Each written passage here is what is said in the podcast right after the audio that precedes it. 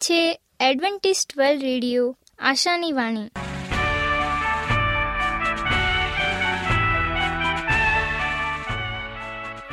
હું ગામિત સ્નેહા, અમારા આજના પ્રસારમાં તમારો હાર્દિક સ્વાગત કરું છું. આજે તમારા માટે અમે ખૂબ સુંદર, સ્વાસ્તિક અને આત્મિક વિચારો લાવ્યા છીએ. પણ તે પહેલા સાંભળો દેવની સ્તુતિ માટે આ ગીત अंधेरी ज़िंदगी, अनजानी राहें, खोई मंजिल, अकेला राह। आलम था मेरा यही, मगर किसी ने मुझे पुकारा, मुझे संवारा, मुझे समझा, और मैंने जाना यही। वही है मेरा मुंजी मेरा मसला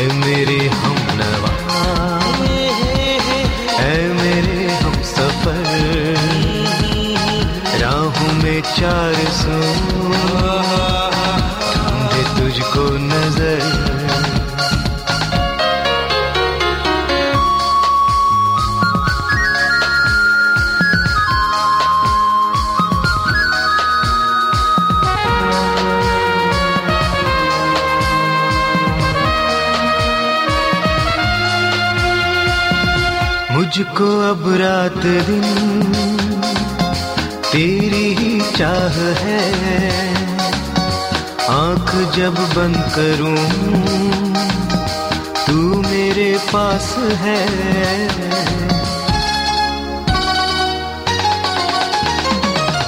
मुझको अब रात दिन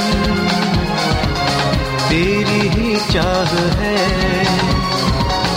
आँख जब बंद करूँ, तू मेरे पास है।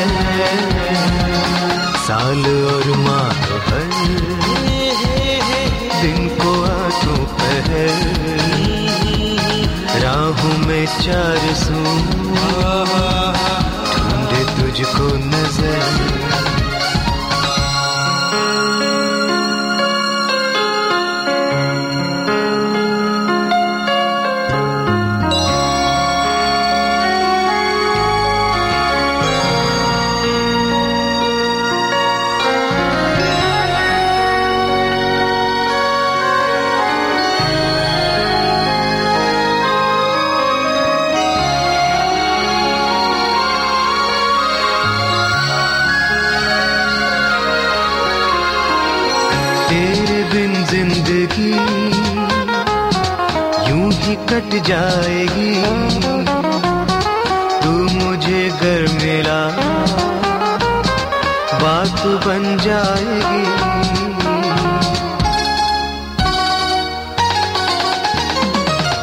तेरे बिन ज़िंदगी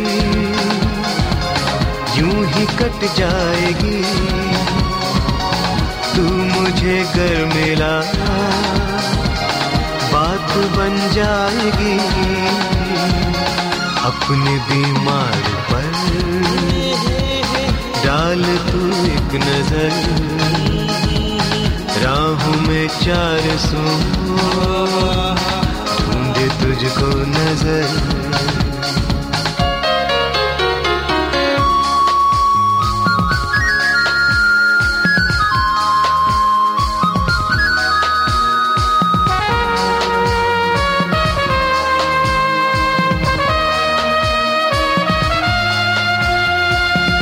मेरा महबूब तू तू है मेरा खुदा। है मसीहा मेरे हो न मुझसे जुदा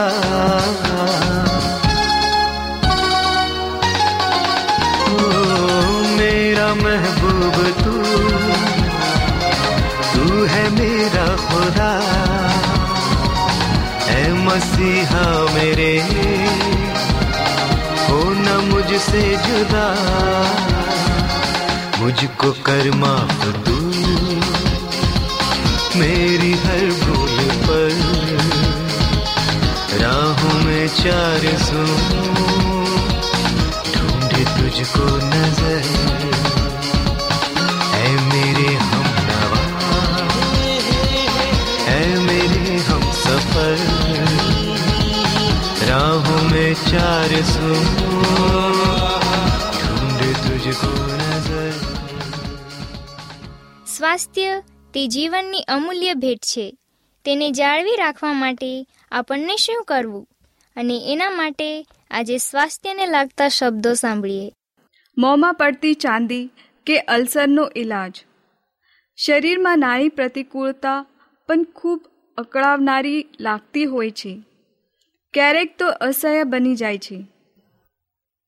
આવી જ પરિસ્થિતિ મોંમાં ચાંદા પડતા હોય એ વ્યક્તિની હોય છે. કેટલીક વ્યક્તિઓને તો વારંવાર ચાંદા પડતા હોય છે અને મોંમાં ચાંદા પડે એટલે કંઈ પણ ખાવા પીવામાં ખૂબ જ તકલીફ થાય. પીવામાં પણ સહેજ ગરમ કે તીખું હોય તો પણ દુખાવો અને બળતરા થાય. એટલે ધરતી પરાણે થોડું ખાઈ શકે. મોં આવી જવું કે ચાંદી પડવી એની મેડિકલ ભાષામાં સ્ટેટોમાઇટિસ કહેવામાં આવે છે અથવા મોંનું અલ્સર કહી શકાય. અલ્સરનો મતલબ ચાંદી થાય છે. મોંમાં ચાંદી ગમે ત્યાં પડે, હોઠ, જીભ, ગલોફા, તળવામાં કે ગળા સુધી છાલા પડી શકે અને ગળામાં પણ દુખાવો અને બળતરા થાય. ગળું લાલ થઈ જાય. મોંના અંદરના ભાગ અને ત્વચા ખૂબ જ કોમળ અને મુલાયમ હોય છે. અને ચાંદી પડવાનું મુખ્ય કારણ શરીરમાં કોઈ પણ કારણસર વધી ગયેલી ગરમી હોય છે. તમારી પ્રકૃતિ પિત્તવાળી કે ગરમ હોય, સ્વભાવ ગરમ કે ગુસ્સાવાળો હોય, એવી વ્યક્તિઓને ચાંદી પડી શકે. તમને ગરમા ગરમ ખાવા કે પીવાની આદત હોય તો મોંમાં ત્વચાને નુકસાન થાય. ખૂબ જ તીખું મસાલેદાર, ખાટું, ખારું, ખાવાવાળા પણ વારંવાર મોંની ચાંદીથી પરેશાન રહે છે. અથાણા, પાપડ, ખારો કે સાઇટ્રિક એસિડ નાખેલા ખાદ્ય પદાર્થ, આથાવાળા ખોરાક જેવા કે ખમણ, ઢોકળા, હાંડવો ઇડલી વગેરેથી પણ શરીરમાં ગરમી વધે. દાંતમાં પેડાની સમસ્યા હોય, પેડામાં સડો હોય તો પણ ચાંદી પડે. લાંબા સમય સુધી આધુનિક ઔષધો ખાવાથી કેટલાક ઔષધો ખૂબ ગરમ પડે છે અને મોંમાં છાલા પડતા હોય છે. તૈયાર પેકેટ અને મસાલાવાળા ખોરાક બંધ કરવા જોઈએ. કાળી દ્રાક્ષ, વરિયાળી, સાકર, ગુલકંદ, આમળા કે વિટામિન સી યુક્ત ખોરાક લેવા જોઈએ. ખૂબ પાણી પીવું જોઈએ. હોમિયોપેથીમાં કયા કારણથી ચાંદી છે. એ જાણી એ મુજબ ઔષધો અપાય છે. જો તમારે અમારા સ્વાસ્થ્ય અને બાઇબલ પાઠો મેળવવા હોય, તો પોસ્ટકાર્ડના ટપાલ દ્વારા અમારો સંપર્ક કરો. મોબાઈલ નંબર છે આઠ આઠ ચાર નવ આઠ પાંચ આઠ એક નવ બે. અમારું સરનામું છે એડવેન્ટિસ્ટ વર્લ્ડ રેડિયો, આશાની વાણી, પોસ્ટ બોક્સ નંબર એક ચાર ચાર છ market yard, Pune Maharashtra, India. આજે આપણે દેવનું વચન પાસ્ટર રાજુભાઈ ગાવિત એમના થકી સાંભળીશું. ઓળખની કટોકટી. હું રાજુ ગાવિત, આજનો ગુજરાતી ભાષામાં દેવનું પવિત્ર વચન તમારા સુધી પહોંચાડનાર અને આજનું વચન સાંભળનાર દરેક ભાઈ બહેનો નાના મોટા બાળકો, વડીલો, હું સર્વનો ઈસુ ખ્રિસ્તના નામમાં આવકાર કરું છું. આજે આપણે દેવના વચનમાંથી શીખીએ કે આજના સમયમાં લોકોનું મન જગતની અંદર ધન પ્રાપ્ત કરવાને અને તેમના જીવનની અંદર સંપત્તિ વધારવાને માટે લાગી ગયું છે. પણ આજે તેઓ દેવને ભૂલી ગયા છે.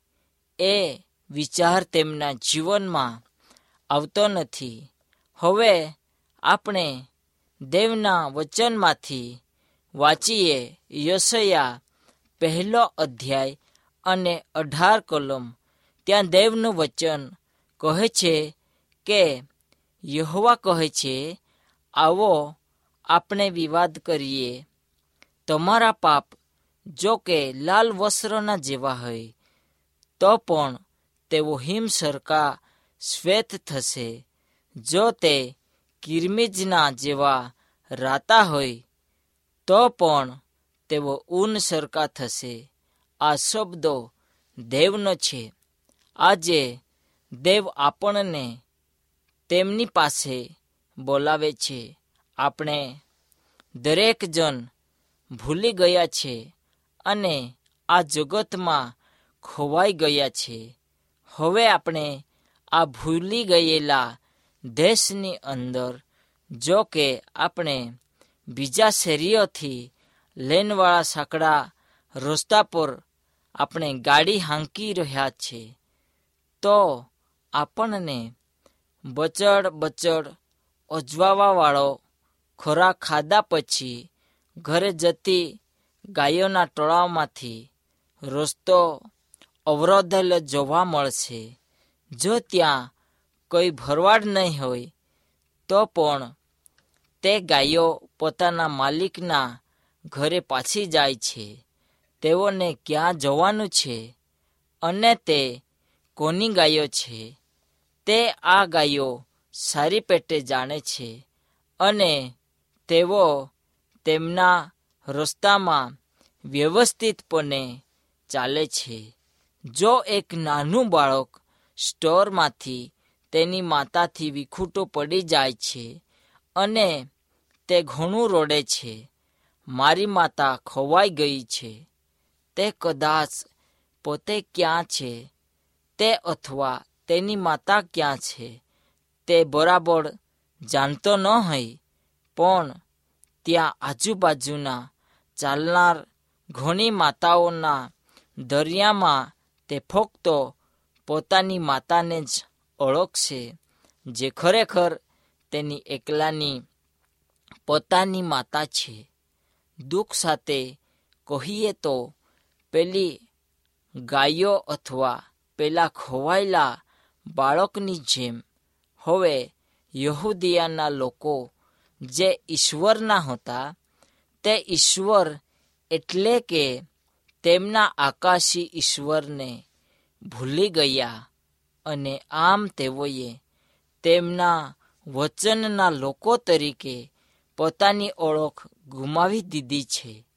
મેં છોકરાઓને ઉછેરીને મોટા કર્યા છે, પણ તેઓએ તો મારે જ વિરુદ્ધ ફિતૂર કર્યો છે. બળદ પોતાના માલિકને ઓળખે છે ને ગોધેડો પોતાના ધણીની ગાભણ જાણે છે. પણ ઇઝરાયેલ જાણતો નથી, મારા લોક વિચાર કરતા નથી. મનુષ્યો જ્યાં સુધી આ પૃથ્વી પર છે, ત્યાં સુધી તે કોઈકના હાથની નીચે છે અને તેનો માલિક કોઈક છે અને તેને ખરીદનાર કોઈક છે, જ્યાં સુધી તે આ પૃથ્વી પર કામ કરશે અને તેમના અવયવો કામ કરશે, ત્યાં સુધી તે આ બાબતને ધ્યાનમાં લેશે નહીં. પરંતુ વહાલા મિત્રો, જો તેમના અંગો કામ કરતા, જો કમ પડ્યા અથવા ઢળી ગયા, તો તે દેવની તરફ ફરે છે અને દુઃખમાં અને તે અવઘડ પરિસ્થિતિની અંદર દેવની યાદ કરે છે. એવી જ રીતે આપણે આ પૃથ્વી પર જીવન જીવતા હંમેશા આ યાદ રાખીએ કે દેવે તમને અને મને ખરીદી લીધા છે. આપણે પોતાના નથી અને આપણે દેવને ના ભૂલીએ. આપણા જીવનમાં પ્રથમ સ્થાન આપણે દેવને આપીએ.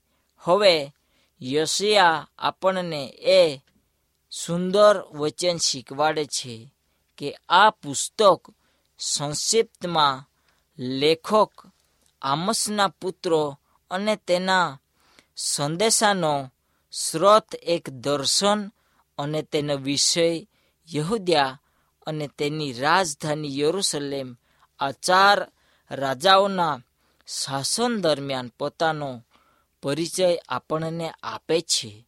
યશયા જે સમયની અંદર જીવિત હતો, તે સમયના તેના પોતાના લોકોને પ્રાથમિક પ્રેક્ષકો તરીકે ઓળખાવે છે. પ્રબોધકે તેઓની પોતાની પરિસ્થિતિઓ અને તેમના ભાગ્ય વિશે વાત કરી હતી. જે યશયા જે ગાળાની અંદર સક્રિય હતો, કામ કરતો હતો અથવા તે આ પૃથ્વી પર જીવતો હતો અને તે દેવનું કાર્ય લઈને ચાલતો હતો, તે સમયના રાજાઓનો તે ઉલ્લેખ કરીને આપણને પ્રેક્ષકોની સ્પષ્ટ ઓળખાણ આપે છે. તેમજ આ પુસ્તકને અમુક ચોક્કસ સમયગાળાના ઐતિહાસિક રાજકીય ઘટના સાથે તે જોડી દે છે. અને દેવ આ સગળી બાબતો યશયાને તેમના સમયગાળાની અંદર આપણને જણાવે છે.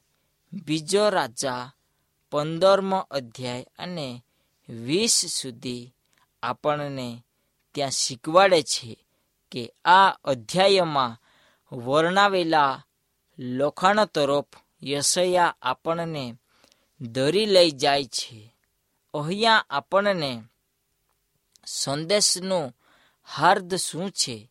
ઈશ્વર શું કહે છે? આ જ વિચારધારાને પવિત્ર ઇતિહાસમાં કેવી રીતે જોવામાં આવી છે? શું તે આજની ખ્રિસ્તી મંડળીઓને માટે તેવું કહી શકાય છે? તમારો પ્રતિ ઉત્તર તમે પોતે સમજો. આપણે ધ્યાનમાં લઈએ કે કેવી રીતે યશયા પ્રબોધકના સંદેશાની શરૂઆત કરવામાં આવી અને તે કહે છે, હે આકાશો, સાંભળો. હે પૃથ્વી, કાન દે. અને આ આપણને દેવના શબ્દ સમજાડવામાં આવે છે કે ઈશ્વર એવું કહેવા માંગતા નથી કે આકાશ તથા પૃથ્વી કદાચ જાતે સાંભળે તથા સમજે. તેને બદલે ઈશ્વર ભારપૂર્વક કહેવા માટે એવું તે કહે છે, જ્યારે નજીકના પૂર્વીય રાજા જેમ કે હિત્તી સમ્રાટે એક નબળા સાથે રાજકીય સંધિ કરી, ત્યારે તેમણે તેમના દેવોને સાક્ષી બનાવ્યા, જેથી આ કરારના સંધિના ભોંગ માટેની નોંધ લેવામાં આવે અને તેને અનુરૂપ દંડ કરવામાં આવે. તેમ છતાં, રાજાઓનો રાજા એવા દૈવી ઈશ્વરે મૂસાના સમયમાં ઇઝરાયેલી લોકો સાથે કરાર કર્યો. ત્યારે તે ઈશ્વરે કોઈ પણ દેવોને સાક્ષી તરીકે રાખ્યા નહીં. એક સાચા ઈશ્વર હોવાને કારણે આકાશો તથા પૃથ્વીને તેડ્યા, જેથી તેઓ આ ભૂમિકા નિભાવી શકે. પૃથ્વી પર આજે ઘણા ધર્મ છે, ઘણી જાતિઓ છે અને લોકો આજે નિરનિરાળા બુકો વાંચે છે અને તે ચોપડાની અંદર તેઓને અલગ અલગ જાતના માર્ગ મળે છે અને એક વિશ્વાસુ જીવન જીવવા માટે તેઓને તેડું મળે છે. પરંતુ આપણને એવું તેડું આપવામાં આવ્યો કે જે આકાશ તથા પૃથ્વીના સોમની અંદર લેવામાં આવ્યો અને આકાશ તથા પૃથ્વી તથા તેમાંના સોગળા જીવો ઉત્પન્ન કરનાર પરમેશ્વર આપણને એ શબ્દ કહે છે. હવે આપણે યશયા પહેલો અધ્યાય એકથી નવ કાળજીપૂર્વક વાંચીએ. યહૂદિયાના પાપો કયા કયા હતા? તેના પર એક આપણે સારાંશ બનાવીએ. આ બધા પાપો દુષ્ટતાના પરિણામોની એક વિશેષ આપણને નોંધ તૈયાર કરવા કહે છે. યહૂદિયાનો દસ શું હતો અને તેના આ દસને કારણે તેને શું થયું તેની આપણે નોંધ લઈએ. યશયા પહેલો અધ્યાય નવમાં કોઈ આશા આપણને રજૂ કરવામાં આવી છે અને એ આશા મારફતે આપણા જીવનની અંદર આપણે કેવી રીતે સુધારો કરી શકીએ છીએ. હવે આપણને આગળ કહેવામાં આવ્યા છે કે યશયા, સદમ અને ગમરહાના ન્યાય શાસનનો એક કલ્પના તરીકે ઉપયોગ કરે છે. તે વિશે આપણે વિચાર કરીએ. ઈશ્વર ત્યાં કયા મુદ્દા વિશે ત્યાં ઉલ્લેખ કરે છે અને અહીંયા લોકોને જણાવી રહ્યા છે કે શા માટે ઈશ્વરે તેમના અર્પણનો, આરાધનાનો નકાર કર્યો હતો. જે હાથો વડે અર્પણો લાવવામાં તથા પ્રાર્થનામાં ઊંચા કરવામાં આવ્યા હતા. તે હાથો રક્તથી ભરેલા હતા. એટલે કે બીજાઓની પર જુલુમ તથા ખૂન અને મારકી આ સગળી બાબતો તેમના જીવનમાં માલુમ પડી હતી અને વચનના લોકોની સાથે દુર્વ્યવહાર કરીને તેઓ બધા ઇઝરાયેલીઓના રક્ષણહાર તરીકેની અવમાનના દર્શાવી રહ્યા હતા. અન્ય લોકોની વિરુદ્ધ કરેલા પાપો પણ ઈશ્વરની વિરુદ્ધ કરવામાં આવેલા પાપ ગણવામાં આવ્યા હતા અને એવી રીતે તે લોકો જીવન જીવતા હતા. તેમના જીવનમાં ખૂન, મહામારી અને અદેખાઈ આ સગળા પાપો રાજ કરતા હતા. તેઓએ તેમનો જીવન ઈશ્વરને સોંપ્યો નહીં હતો. તેઓ ઈશ્વરથી ઘણા દૂર હતા અને તેમના જીવનમાં તેઓ પોતાનાને લઈને ચાલતા હતા. અલબત્ત ઈશ્વરે પોતે જ અર્પણ વિધિની પ્રણાલી સ્થાપી હતી. લેવી તેનો પહેલો અધ્યાય અને સોળ સુધી આપણને જોવા મળે છે કે યરુસલેમના મંદિરને યોગ્ય સ્થળ તરીકે પસંદ કરવામાં આવ્યું હતું. પહેલો રાજા આઠમા અધ્યાય અને દસથી અગિયાર કલમ સુધી ત્યાં અર્પણ તો ઈશ્વર દ્વારા લોકો સાથે કરવામાં આવેલા કરારના સંદર્ભમાં કાર્ય કરવાના હતા અને તે ઈશ્વરે ઇઝરાયેલીઓની સાથે કરવામાં આવેલો કરાર, જેથી ઈશ્વરને તથા ઈશ્વરના કરારને વિશ્વાસુપણે રહેવામાં આવે તો જ અર્પણો તથા પ્રાર્થનાઓ માન્ય થાય એમ હતું.